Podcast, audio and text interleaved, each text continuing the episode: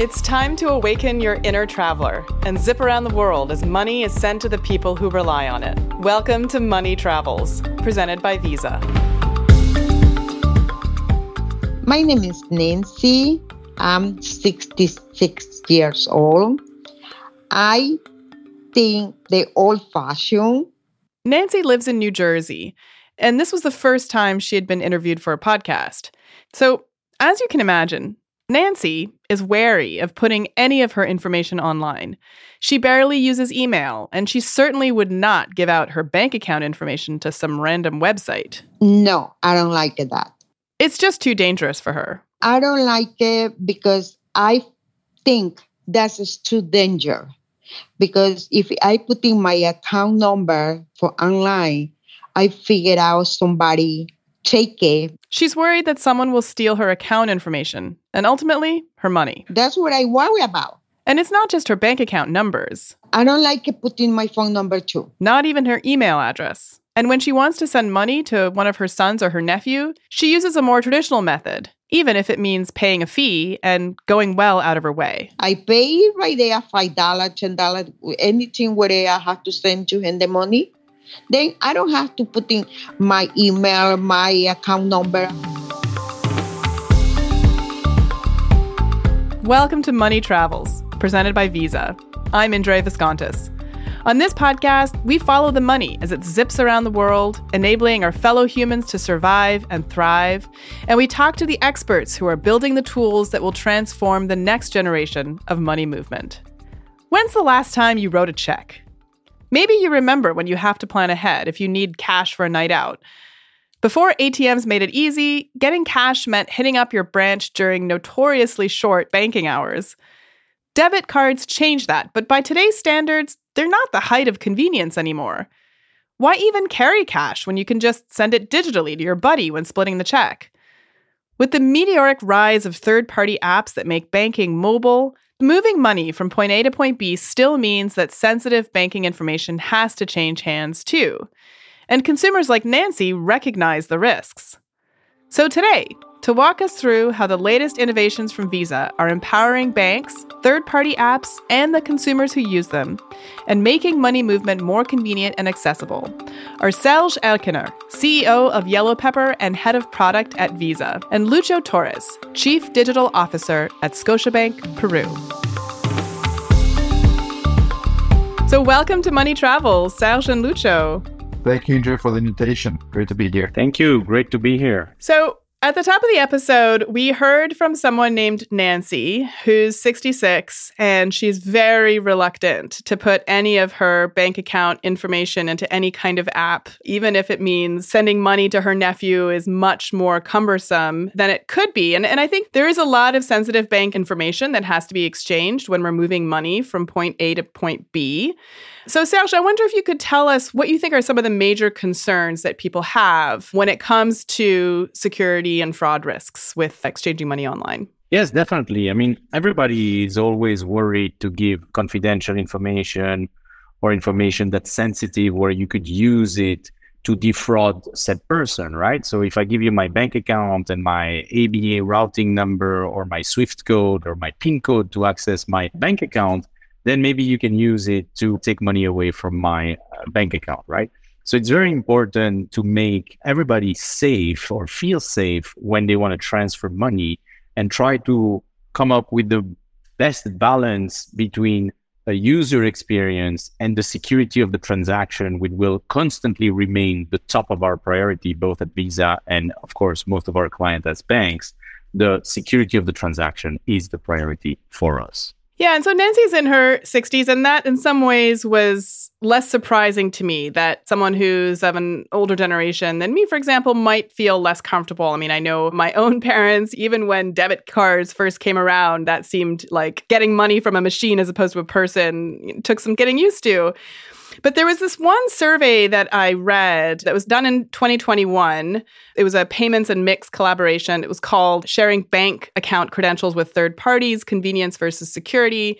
And they looked at over 2,000 consumers who hold primary checking or savings accounts in the US. And One of the findings I found really fascinating was kind of hidden in the weeds. So if you'll forgive me for a minute, let me tell you about it and see whether you think this is just an artifact of the data collection or whether there's something real here which is that there's this one figure that illustrates attitudes towards sharing bank details with third party apps from different generations. And most people reported that they were somewhat very or even extremely comfortable when connecting bank accounts to third party apps. But there was one group that stood out. So 38% of Gen Z consumers that they polled were slightly or not at all comfortable. And that, that surprised me. That seemed like a high number because among millennials, that statement was only endorsed by like 18%.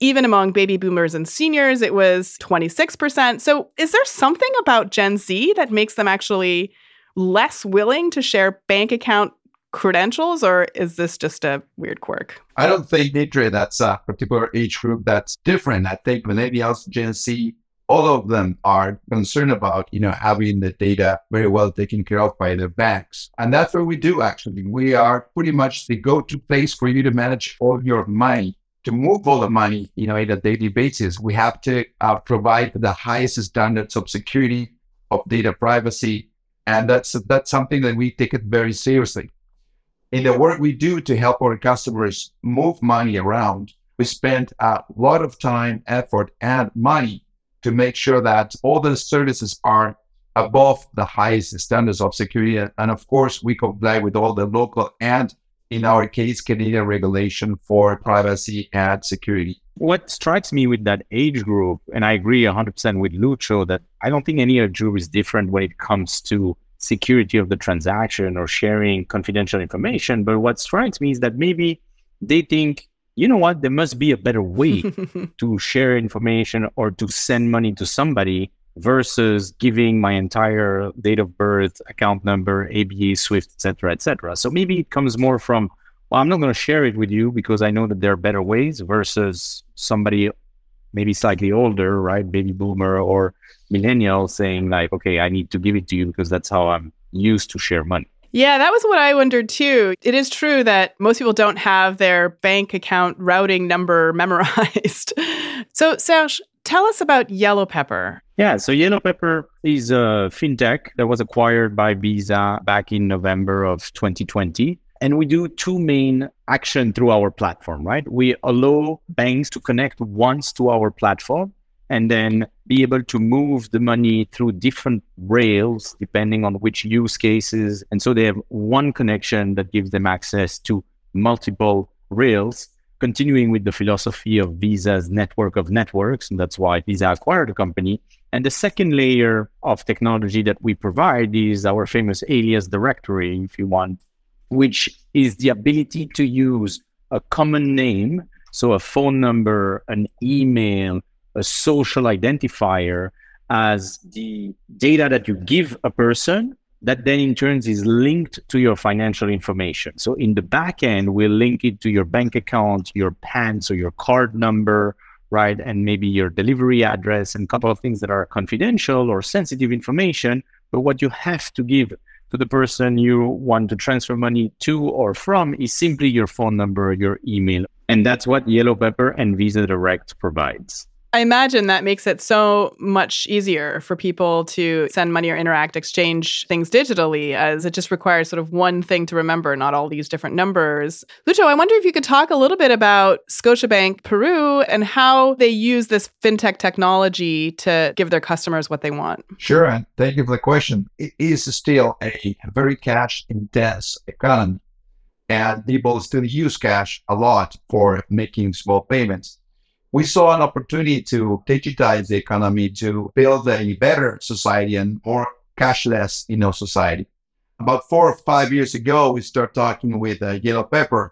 When I say we, it's a group of banks, the largest banks in Peru, Scotiabank in Peru, BBVA in Peru, Interbank, three large banks in Peru that account to almost half of the market share in the country. So we start building uh, up on the platform that YellowPepper provided to us a P2P payment solution platform. And about three years ago, we launched it to a market, and it's been fantastic, Indre, that the adoption we've seen.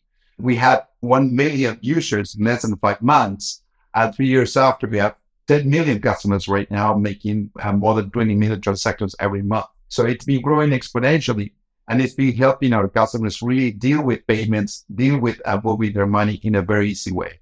As Sergio said, instead of using a 20 digit code for your bank account, we use a cell phone. We read the contacts from your cell phone and we send seamlessly without any friction and with a fantastic customer experience in small amounts to other people, friends, contacts. And of course, we can also make payments of merchants using reading QR codes, you know, not just from the network that we put together, but also from other companies like, for example, Niubiz and Izipay that provide different ways of paying. So I wonder if you could actually walk me through a case in which, like in previous three years ago, four years ago, when it was mainly cash exchanged and now how it works if they use this new technology. I'll, I'll, give you one example. I was in Argentina a while back and I used a ride sharing app to get to the airport, and the driver insisted that we pay in cash, which was odd since I felt like, well, but wait a minute, like the whole point of using a ride sharing app is that I don't have to carry cash.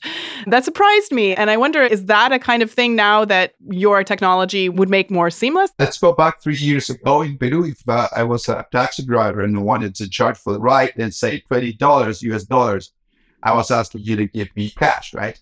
Today, what I can do is I can just show you my QR code generated by the platform. Plin generates its own QR code. So as a bank, our customers, any of the participating banks, and we have today seven financial institutions participating in Plin, which is a platform I just described that we launched three years ago. If I'm a taxi driver and I have a bank account with one of the seven financial institutions, I will be able to generate my own QR and then you, from your phone, Indra, you would open your application, your banking app, and then you would read my QR, and then you will send to me the $20. That would be real time, and that would be without any cost to any party. Probably three, four years ago, it was in real time. It would take us up to two days for me to receive the money.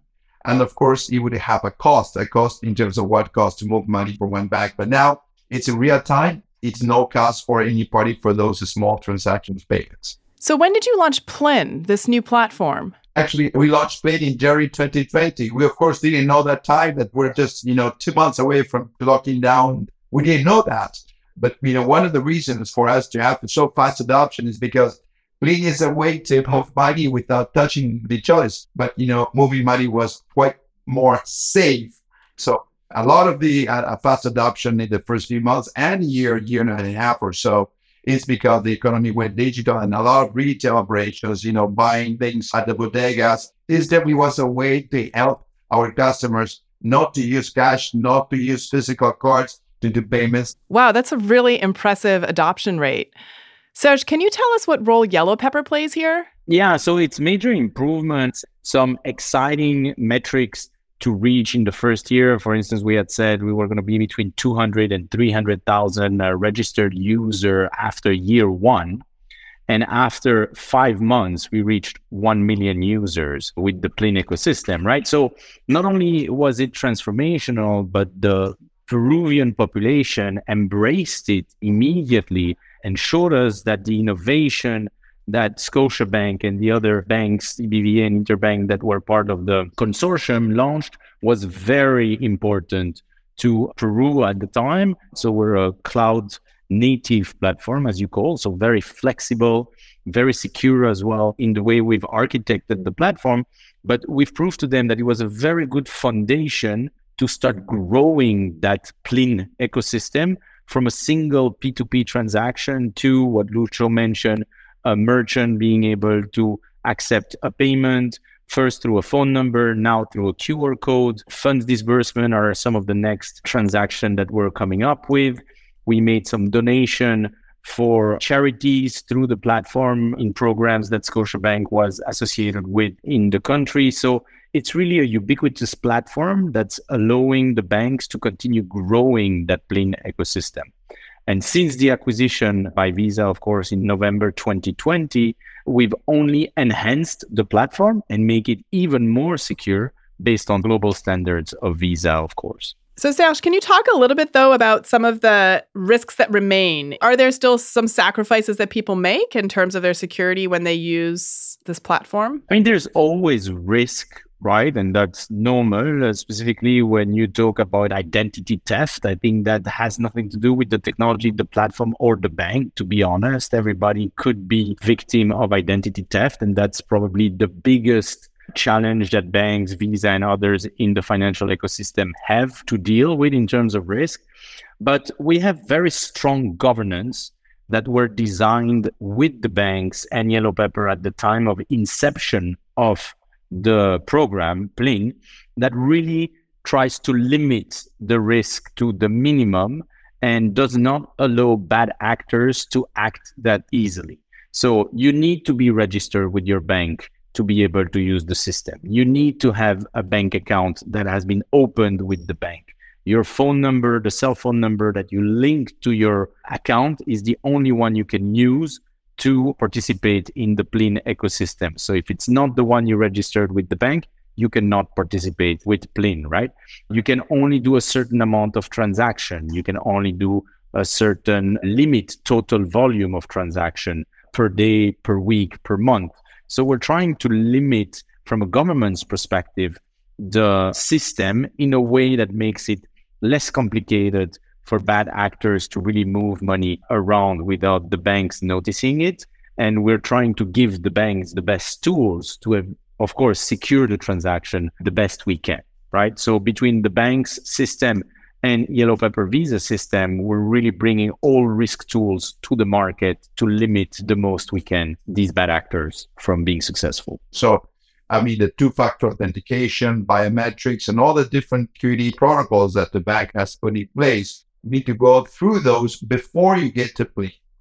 Once you're in the banking application, Plin shows up as a service that you can use so you can send money to the person easily, as we talked, to a phone number, or you can pay to a merchant by reading a QR code. So it's pretty much a service that's implemented inside the realm of the bank application that is very well, as you can imagine, protected from many scenarios of cyber attack.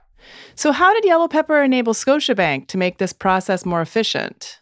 The traditional ways was to set it to a 20 digit account number, and it was hard to do from an experience perspective. It was slow, it was costly. What YellowPepper provides us is a directory, a directory of aliases where I can find you in that directory, but I can find you not you know looking with your bank account, but looking with your phone. So Plin would read that directory I would know that you have a phone number and that phone number is linked to your bank account, whatever the bank it is. You know, I don't need to know that. So I just allow me to read my contacts in my phone. And when I see you, I send it to a number. And then it's going to be totally transparent and frictionless process for me to send you 20 doses, as we discussed a minute ago. So it's easy. The other use case is when I don't send money to someone through a phone number, but by reading a QR code. All that is because there's a directory behind it that YellowPepper manages, which is basically what's making simple linking accounts to phone numbers and to QR codes, which at the very end are phone numbers. I wonder if maybe Serge, you could answer this question about the sort of psychology behind using a QR code. It does feel as if it's less risky to click on a QR code and have things linked up directly than, say, like entering personal information, even your name or your phone number. I wonder if you could talk about the impact that using a QR code might have had in terms of acceptance of this technology. The QR code is great when you're physically present with the person, right? So if you are in presence of the person or the merchant that you're trying to pay, then it makes a lot of sense to scan a QR code because somebody presents you the QR code, whether it's on their phone or whether it's a static QR code on a sheet of paper, like you've seen in many places of the world, right? You scan it and then all the information of that person or merchant is right there for you to then transact with them. But when you're not next to the person, then you know you know the phone number of your cousin that you want to send money to, or your maid, or somebody you want to split the bill from the restaurant. So at the end, it's both form factors together make for the best ubiquity of the transaction and the most secure way, right? So you can transact remote and you can transact presential. Lucho, I wonder if we could talk a little bit about Peru and its culture and what you think really drove this very quick acceptance that seemed to surprise both you and Serge. Tell us a little bit about the culture of Peru and what are some of the unique challenges that you faced, but also what you think underlies this high acceptance rate. We expected that we had a thousand people in the platform in the first year, and we had over a million in the first five months. It was like it was probably one of the fastest adoption products that we've ever seen in Peru having a million users in a few months it's something that was quite surprising to us. It's been three years now since we launched Plin in January 2020. You know, we have almost 20 million users. So it's been growing exponentially. Now, as I mentioned earlier, Peru is a very cash intense society. And you know that it's very costly to carry cash, right? It's actually also dangerous to carry cash. And at the same time, you know, in Peru, there's a demographic advantage. We have a population that's becoming younger every year. And that space that, uh, that in Peru, there's been adoption, very fast adoptions of platforms like these, of payment ways like these, and also of other, you know, digital technologies, like as we know in Peru has been pretty much, you know, coming from low penetration numbers in terms of phone adoption, smartphone adoption, internet penetration, uh, you know, access to social networks. And what we've done in Peru, what we see in Peru is an economy that's a lot more, I would say, inclusive and digital when it comes to solutions that allow people to move money in an easier way, in a digital way. So we've gone from far behind, but we're catching up and actually taking the lead in some areas. What about people who are unbanked? Can they also benefit from Plin or from these technologies? Yes, of course. So that's been a factor. Let me use that question to also talk about not just, you know, the unbanked, but also driving much higher engagement of people to their banking application. Plin has been the driver of a very high engagement rates in our customer, meaning before Plin, less than 50% of our customers use the app for relevant operations. But Plin has raised that from less than 50% to more than 80%, meaning that when customers get into the application, very few use it just to check balances. More of them use it to make payments. And actually, the frequency of access of logins has increased a lot. So before a customer would use the app less than 10 times in a month, after Plin, we're seeing, you know, customers using more than 20 times in a month. So more than double the frequency uh, of a customer engaging with us. So really has been a driver to become a much stronger value proposition for the banks to offer to their customers and non-customers and bank populations. Serge, I wanted to ask you there are other alias directories out there, but many of them are proprietary, local, not interoperable, which means that they're closed loop, they can halt or slow down payment flows. I wonder if you could tell us about how Visa's alias directory helps reduce this kind of friction and how does it work? Excellent question and that's one of the evolution of our platform right it's really how can we then tackle that exact problem that you're saying which appears both domestically and then cross border globally right? Where you have one, two, three ecosystem in the same country. And we're facing this in Peru as we speak, right? And how we can start then interoperating that we can at Visa. We've been doing that for the last 60 years, right? Where we issue a card or a bank issues a card in Japan and then can use it in Peru because it's the same network, right? So how can we do that in a very open network way, right? So back to the network of networks, we can connect to other aliases that are not powered by our technology we use a piece of software that's called Directory Network Manager that the third party alias uh, directory connects to. And then the two becomes interoperable. So if you are in one ecosystem and you want to send money to the other ecosystem, we go ping that other ecosystem, resolve the alias, which means that we then transform the phone number or email or the nickname to the payments credential, give it back in an encrypted way, of course, to the issuer that's requesting that information in order to transact and move the money between the two ecosystem, right? And we can do that on a local basis in a domestic environment, but we are also doing that in a cross-border environment. So if you want to send money from Peru to Chile one day or from the US to Peru one day you'll be able to do that knowing the phone number of the person. Then you're in the US, you enter an app in the US, you put the phone number of Lucho in Peru, and then immediately he can receive money in Peru. And so all of that is what we strive to bring a global solution to the market from a Visa standpoint to make sure that not only you can receive money between Plin users, But as the banks have invested so much money and effort to create that ecosystem, that they can also receive from abroad money into the Plin ecosystem or have the Plin ecosystem be interoperable with cross border outside of Peru. I mean, imagine one of the big headaches in these cross border situations is the frequently changing data privacy and banking regulations that different countries have. How do you keep on top of all of that and make sure that the system is compliant? So that's one of the most important role that Visa plays from a global platform to make sure that we are compliant with every jurisdiction where we operate and offer the services on top of how are the compliance changes and how are the privacy laws changes. So i think being that global brand that stands for security compliance global reach we have to stand by that promise to our customer to make sure that it works globally and because we work with the banks that's the key to the success of Visa is that it's not one player that does it all. It's a group of partners that partner together to be compliant with the local regulation or to offer the more secure platform together, right? So it's not one, but it's many together that create those products and those ecosystems. And Lucho, I want to talk a little bit about the role of branches in this new digital landscape. From my understanding, often you have these local branches that people can walk into and they open up a bank account and then they become a customer for decades. So it makes sense for a bank to have this kind of local branch presence. And actually, Serge, you once wrote on a blog that after an in branch digital acquisition experience, the customer is enabled for a mainly digital relationship moving forward and actually will then buy more products, do more transactions, will do so from home. So, uh, Lucho, I wonder if you could talk about sort of what you think about Serge's comment here and what does this mean for brick and mortar bank branches? That's a fascinating question, Andre, because what role do branches play in a transformation of a bank, of its customers? And actually, we've paid a lot of attention to how do we leverage on the traditional bank to become the leading digital bank.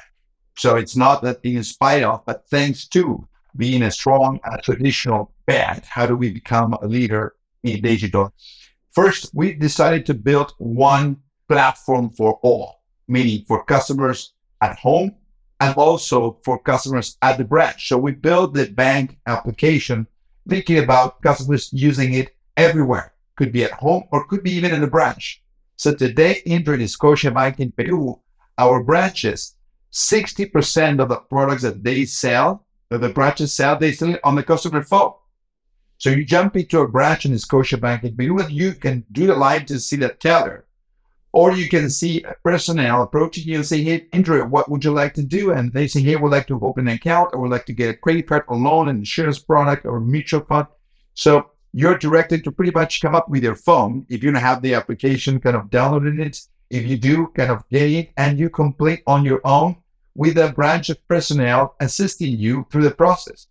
And that seems to be quite important because you and I can order a burger or we can order a cap on the phone.